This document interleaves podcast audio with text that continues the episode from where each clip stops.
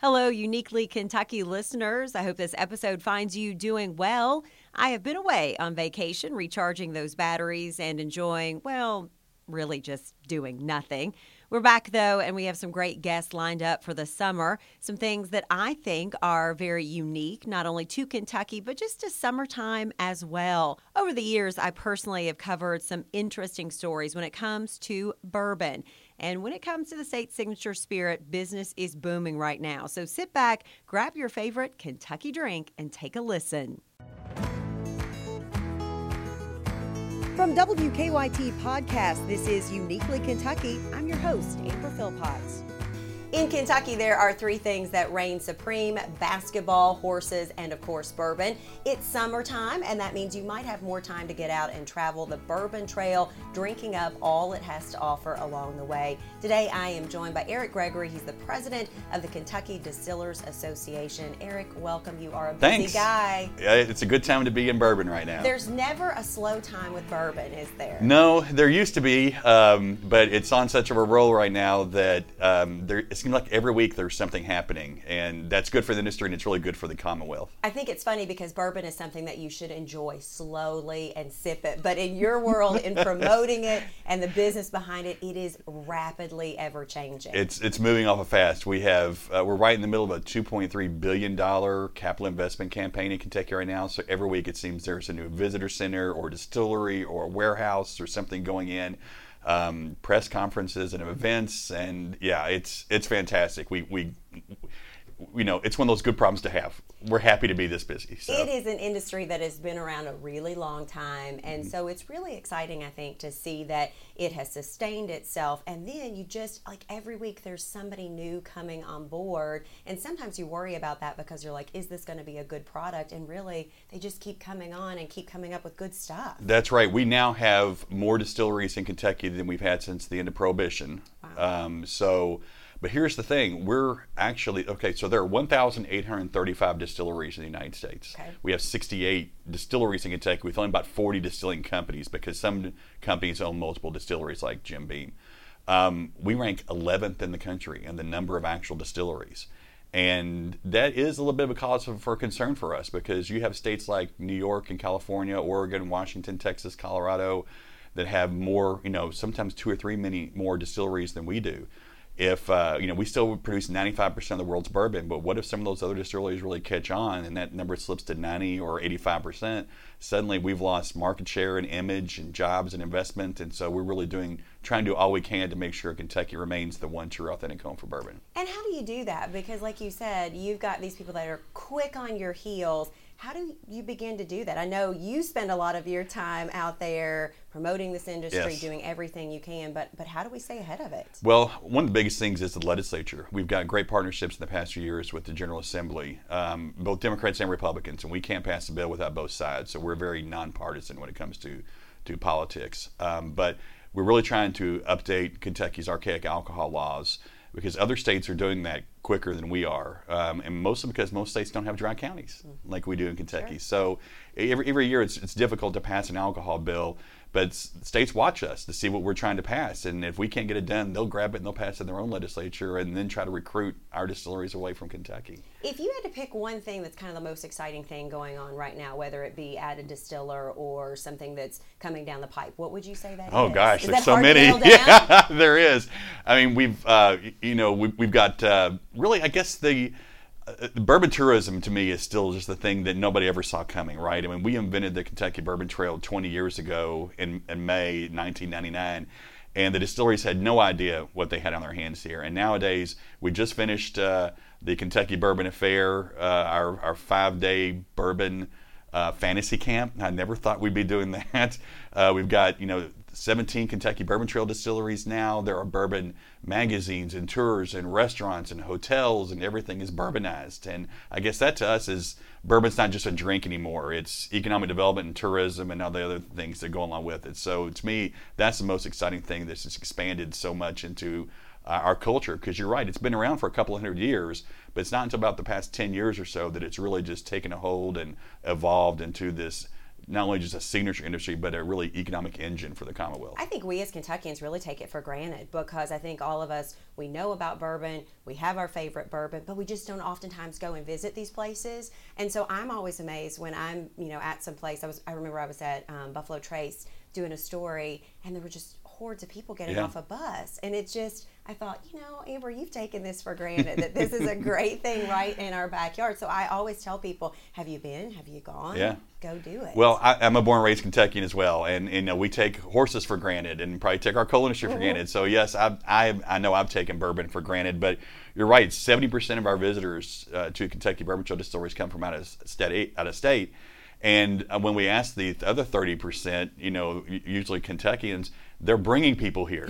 so they've got visitors coming in from out of state, and they're the ones actually bringing them. So I was at Woodford Reserve a couple of weeks ago, and I counted 27 different state license plates That's awesome. and, and on a Saturday. And I was like, and I th- thought about going around taking pictures. Then I thought, no, they'd probably, you know, arrest me or something for taking pictures of those license out taking plates. pictures of us? But yeah, I mean, it was from all over the United States, and, and it's, that's really cool because these people are coming to really kind of soak in our culture here. And um, you know, we did a couple of years ago. We actually hired a research firm out of Louisville to come in and do an eight-month study of the bourbon tourists because we were like, who are these people coming here? We know a little bit about them, you know, just based on spending habits and things, but really, who are they? And that's when we determined 70% of them from out of state. They've got a high household income, uh, usually over $100,000. They're coming and spending three to five days here, so they're staying longer than your typical Kentucky tourist. And they're coming in packs. I mean, anywhere between two and four people on average, but sometimes six and eight people coming.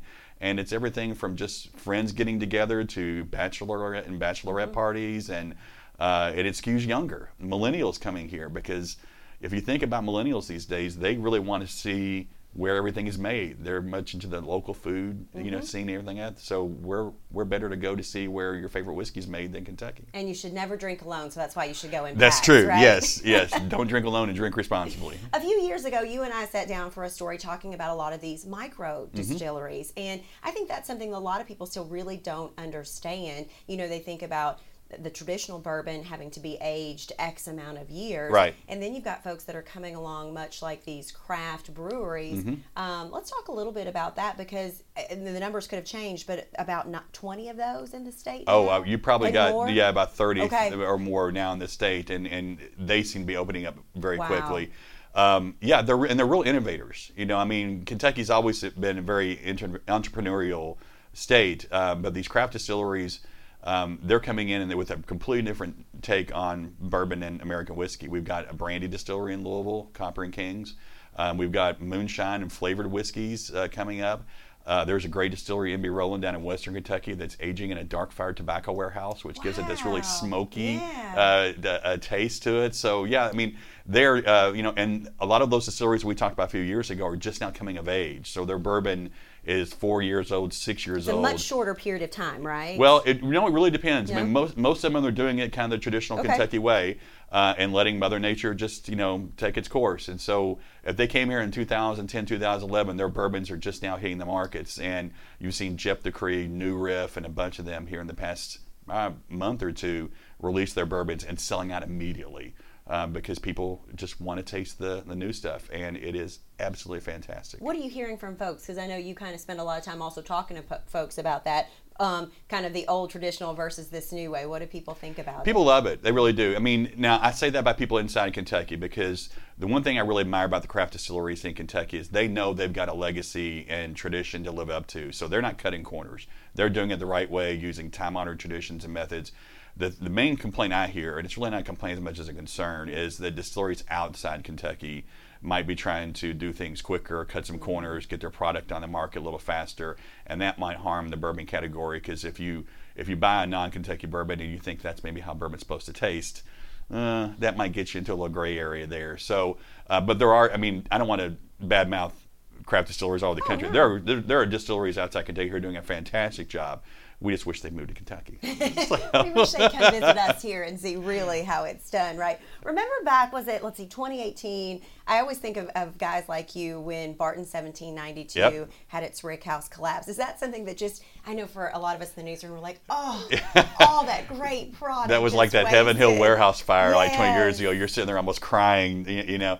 Yeah, I mean, you know, we're very fortunate that our distilleries are very safe, and and, mm-hmm. and you know, we had a lot of people call us, a lot of reporters call us and say, "Oh my gosh, when's the last time this happened?" And we are like, "It doesn't happen." It doesn't. You know, it's it, when it happens, it's a very rare occasion, but people value that bourbon. I was in a parking lot one time and saw a guy drop a bottle and literally start crying when it hit the ground. And the distillery, I won't name the distillery, was so gracious. They they went in and they gave him a brand new bottle because he was just in tears. And it was a bottle he had etched and autographed. Oh, and, that's the worst. And so, yes, people really value their, their whiskey. When you see that, or we've had tornadoes come through distilleries before and, and knock barrels down. So, Eric, take me back a little bit of the history. I mean, we, we go back a long way. You know, how does the history of, of bourbon really get going here in the state? Well, that's a great question, and there's a lot of different answers to that. Unfortunately, um, the myth, just the, fact, the, the folklore, legend, the folklore. You know, people ask us who started, who invented bourbon. Well, we really don't know. We're just glad that they did. Um, but really, uh, you know, you had a after the American Revolution, you had a lot of uh, settlers that were trying to settle the frontier, and of course, the the government, you know, started taxing whiskey. You had the Whiskey Rebellion and the longest, the farthest away people could get from the long arm of the, the government was the Kentucky frontier. You combine that with Virginia back in the 1770s offering what they called corn writs to anybody that would go settle the Commonwealth of Virginia, which was extending into Kentucky. And if you went and grew corn, and they would give you uh, title to the land. So all these different things, and these you know Irish, you know Scottish immigrants coming over, bringing their distilling heritage with them uh, they get to Kentucky, they're growing corn. Um, we don't have very good roads. You know, we're mountainous uh, terrain here. And at the end of your, your growing season, you have all this leftover corn. What are you going to do with it? So they distill it and turn it into a commodity. And that's you know obviously you have Louisville you know coming of age Maysville Kentucky mm-hmm. uh, which was called Limestone Landing was a great port city for us and uh, you would start to take that whiskey uh, to the you know to the ports and and barrel it and put it in, you know, down the Ohio, down the Mississippi to take along all the trading uh, at trading centers. Well, you know, some people believe that, um, you know, you were you were reusing barrels. Okay, if you had barrels that had pickles or fish or something, and you would, you know, you put set them on fire and get rid of the smell. You put the whiskey in there. Bourbon County back then took up 34 Kentucky counties. Mm-hmm. Uh, and uh, they were stamped, you know, whiskey from old Bourbon County, and you put that on the flatboat, and it takes uh, you know six months or so to get down there. Just that little time in that charred oak barrel, you know, would age it, and that's how it got its name. Now, like I said, there's probably 50 people who will call in after this and say he's wrong. It happened this way, um, but there's you know that's kind of just the, from following the timeline of Kentucky's history um, and um, the growth of the bourbon industry because we really don't have a first advertisement for the world's bourbon whiskey until about the early 1800s. You know, with with talking the, the history that we have and now moving forward, you know, you have so many people that are, are sort of adding to this history. Do you find that people really still crave and they want to know about yeah. how we got started? Because I know you spend a lot of time really talking about us but do you find that people still don't really know yeah they about? do i mean when when we did that research project we asked people you know what brought you to kentucky? And, and after bourbon was number one history was number two. And we thought it would be horses or you know something else. But um, so we actually integrated that to our website and give people a lot of history chances like give the mary todd lincoln house here in lexington and all sorts of different things. But um, people crave, you know, these days they want to know behind everything that they're eating, drinking, you know, experiencing. And that's one of the reasons that we partnered with the Frazier History Museum in Louisville to create the Kentucky Bourbon Trail Welcome Center. Because not only was it going to offer this white glove bourbon concierge experience where you can go help plan your trip, but they completely transformed their third floor into this how did bourbon get started, you know, uh, transportation and limestone water and corn and everything else. And it's seeing a tremendous surge in guests. And what we like about that is you can go start your experience there and get the basic understanding, and then go visit the distilleries, and that gives them more time to talk about their brands and how they fit into that timeline. Uh, so it gives the distilleries a little more brand building opportunities, but also gives you just a basic 101 primer of why Kentucky. Once once these settlers got here, why did they stay? You know, wood, water, and, and grains mainly. But um, history is a you know it's etched in everything that we do. Are you surprised when you you even go um, out because I know you do a lot of stuff out of the country? Just you know how many people are talking about Mm-hmm. Oh, us yeah. here. yes. I mean, it used to be fried chicken, right? Kentucky Right. Fried Chicken. Now everybody wants to know about bourbon and whiskey. Um, and it is uh, the global phenomenon is what's really kept us going. I mean, you know, back in the 70s and 80s when bourbon took a downturn uh, and people started drinking clear spirits, we get asked a lot of questions. Everything is cyclical. Are we going to hit that again? And our answer is, well, back then we didn't have the opening of the global markets like we do now. Now that's a good transition to talk about tariffs because the tariffs are something that's very concerning to us. But we've just scratched the surface on, um, you know, global exports.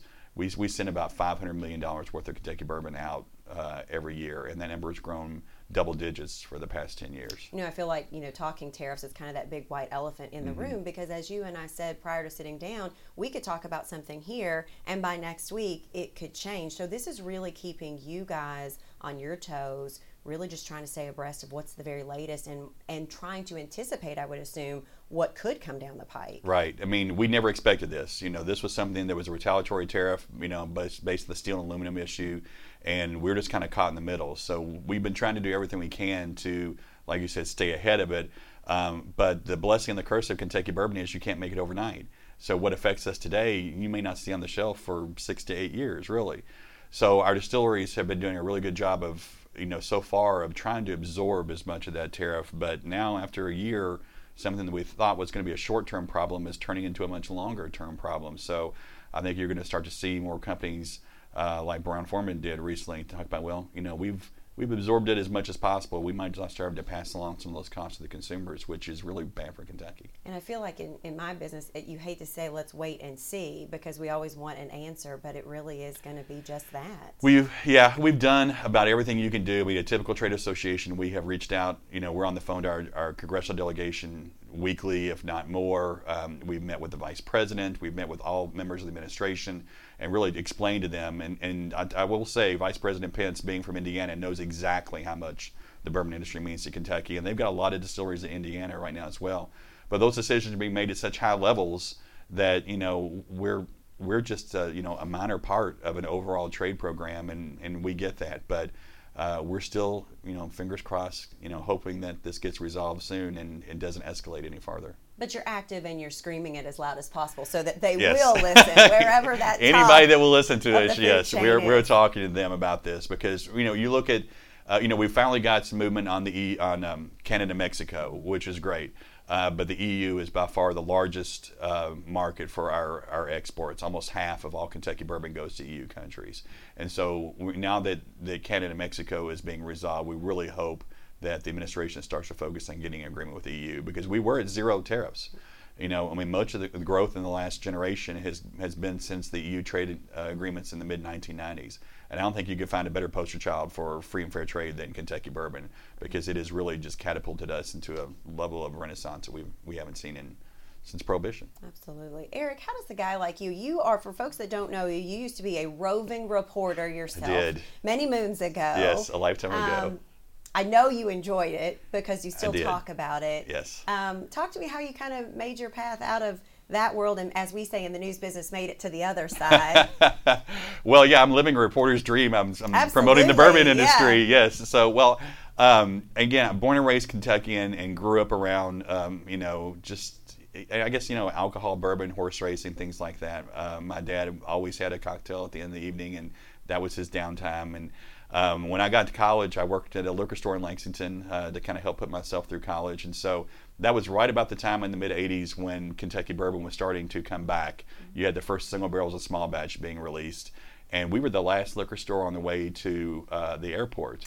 And so we would have a lot of uh, Japanese executives from Toyota that was starting to build uh, come in and ask about whiskey because they never left us. I mean, they have they the Japanese love Kentucky bourbon, and so I had to stay up on all the different bourbons that were coming out and have make sure I had bottles there and could talk about them. So I continued my love affair with bourbon all throughout uh, my reporting years, and then. Um, left the newspapers in the, the, the, late 1990s just mainly because I'd, I'd gotten a couple of job offers and I thought I'd just try something different. Well, I didn't know I was diversifying my career enough to get me my, my, my dream job. So in 2007, when um, the president of the KDA, uh, who had been president for, gosh, 16, 17 years, decided to retire, uh, they were looking for somebody with media experience, uh, government relations experience, and I'd been a, a lobbyist and um, and somebody who just loved the industry, and I was just in the right place at the right time. That's So, awesome because now you get to spend every day telling one long story that really is continuing, which I think is great. It is, you know? is, and, and you know, and it, and it was great hitting it at a point where it was really starting to pick up too, because we haven't slowed down, and and I've got to say the distilleries have been fantastic.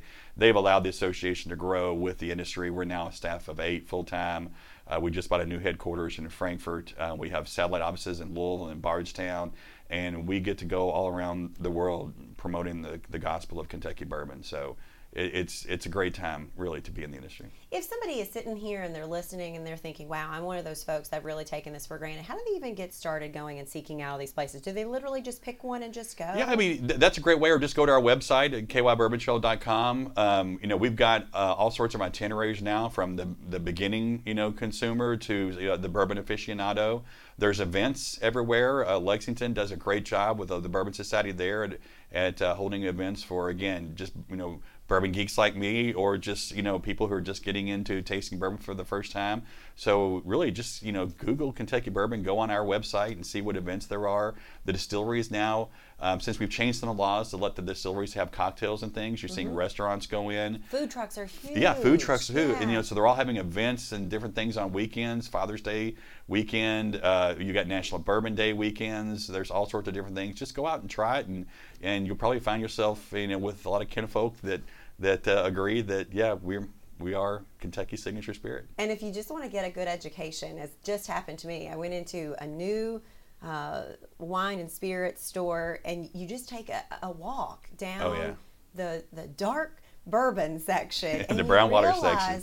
Wow, there's so many more that you just really have not. I mean, you literally can go down a rabbit hole looking and seeing where all of these different, you know, folks are, are distilling their product. It's really remarkable. I used to, my wife, um, when I was working the sessions, legislative sessions, as you know, are very stressful times. And on Fridays, she would bring home a different bottle and we'd sip it and talk about it, you know, and really kind of, you know, maybe make a cocktail with it and everything else. If I did that now, it'd be years trying to taste all the different bottles on the shelf. But that's another thing. I mean, Lexington's got some fantastic retail stores um, out there that have got the, the, selections are incredible, and even the, the rise of vintage spirits now is something we haven't talked about. You've got a vintage spirits package store in Lexington. We changed the law in 2017 to allow the sale of vintage spirits because, quite frankly, we were tired of going to New York and Washington and going to these whiskey bars and seeing 1950s and 1960s or pre-prohibition bottles that they'd come to Kentucky and raided our attics and taken And them back there to sold. And so we said, if there's going to be the world's greatest whiskey libraries, they're going to be in Kentucky. Right. And so now you've got the whole rise of, of vintage spirits. So visitors here in Kentucky can really have a, a, a tasting through history of all the different brands and see how they compare, you know, what we have today versus back then. So Well, Eric, I appreciate your time. You live it, you breathe it. I know you I sip drink it. He drinks it. uh, you know, I, I, know better than to ask a guy that works with so many what his favorite bourbon is. So I will not do that. Kentucky because bourbon. I know. I know Kentucky that's bourbon. your answer. So, Eric, I appreciate it. Thank you for what you guys are doing and just out there promoting us and really telling the world about well, thank us. you. Well, and we always say please drink responsibly. Drink like a real Kentuckian responsibly. Thank you, Eric. Thanks.